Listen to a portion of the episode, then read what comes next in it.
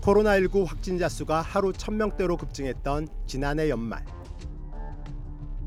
각종 회식과 모임을 자제하라는 정세균 국무총리의 지시에도 불구하고 강은호 방사청장은 서울 용산의 한 한정식 집에서 업무 추진비로 회식을 했습니다.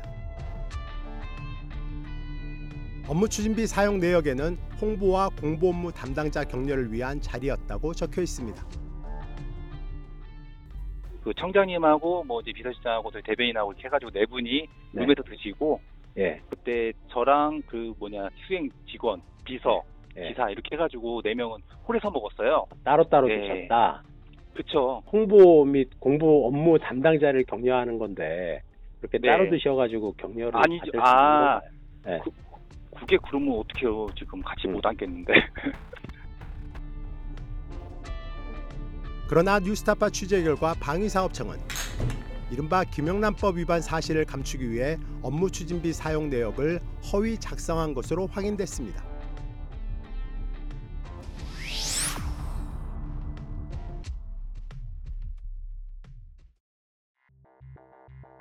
강은호 방사청장이 지난해 12월 31일 문제의 업무 추진비를 사용한 식당입니다. 방위 사업청이 있는 경기도 과천에서 차로 30분 넘게 걸리는 곳입니다. 공부 업무 담당자를 격려하는 자리라면서 왜 이렇게 멀리 왔을까? 취재 결과 방사청이 공개한 업무 추진비 사용 내역은 거짓이었고 사실은 국방부 출입 기자인 이데일리 김모 기자와 경향신문 광모 기자를 접대하는 자리였습니다.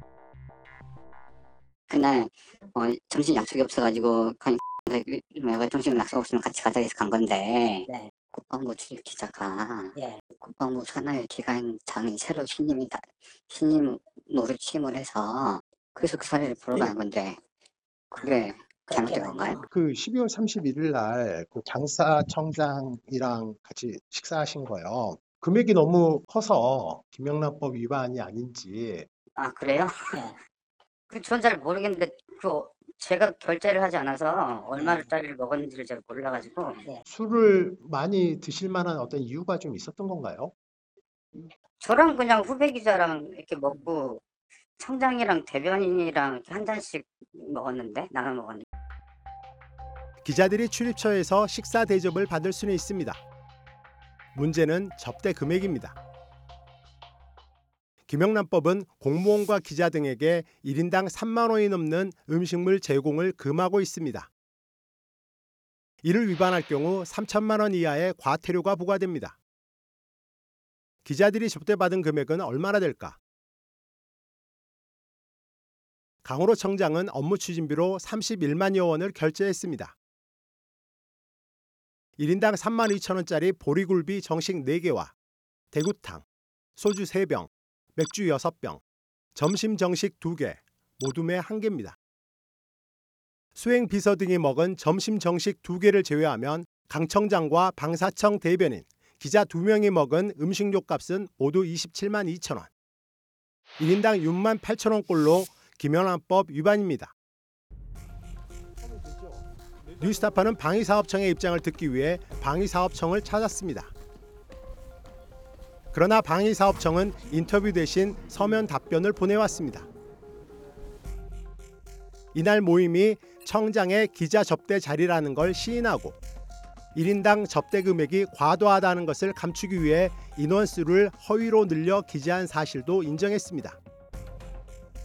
접대를 받은 기자들은 김영란법 위반 사실을 몰랐으며 청장과의 식사 자리는 취재 활동의 일환이라고 주장했습니다. 뭐 기자님도 잘 아시다시피 식사 먹는데 계산하지 않는 사람은 가격을 잘 모르잖아요. 그리고 술을 제 후배 기자랑 제 후배 기자 같이 갔었는데 네. 그 뭐 그 친구랑 이렇게 먹고 그분들 한 잔씩 먹고 하는, 하는 게 세네 명 저는 뭐 오늘도 뭐 소주 한 잔 먹었는데 점심에. 그렇게 먹는 스타일을 가격이 그렇게 많이 나갈 거라고 생각 못 했는데. 왜 3만 원 넘게 식사를 했냐. 네. 라고 지적을 하시면 네. 그건 내가 자- 제가 잘못했습니다라고 말을 해야 되는 거 맞는데 현장에 만나가지고 이야기하는 게 당연한 취재 활동인데 이 취재 활동을 잘못했다고 하시면 이날 기자 접대 자리는 강은호 청장의 지시로 추진됐습니다. 이데일리 김모 기자는 강원호 씨가 방사청장이 되기 전인 국방과학연구소 소장직에 임무했을 때 강 씨에게 유리한 기사를 쓴 인연이 있습니다.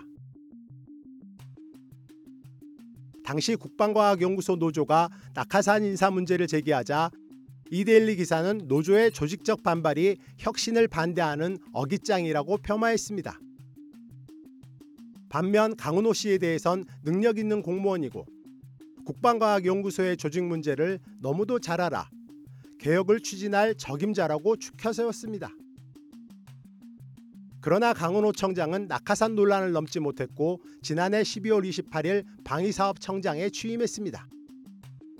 그리고 3일 뒤 강은호 청장은 정식 발령을 내지 않은 차기 대변인을 동반해 이데일리 김모 기자에게 식사를 대접한 겁니다.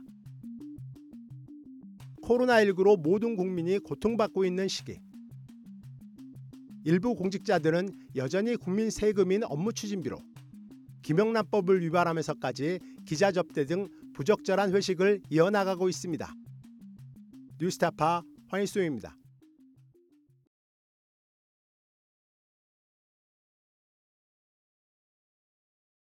내 목숨을 걸어서라도 지키려고 하는 것은 국가가 아니야.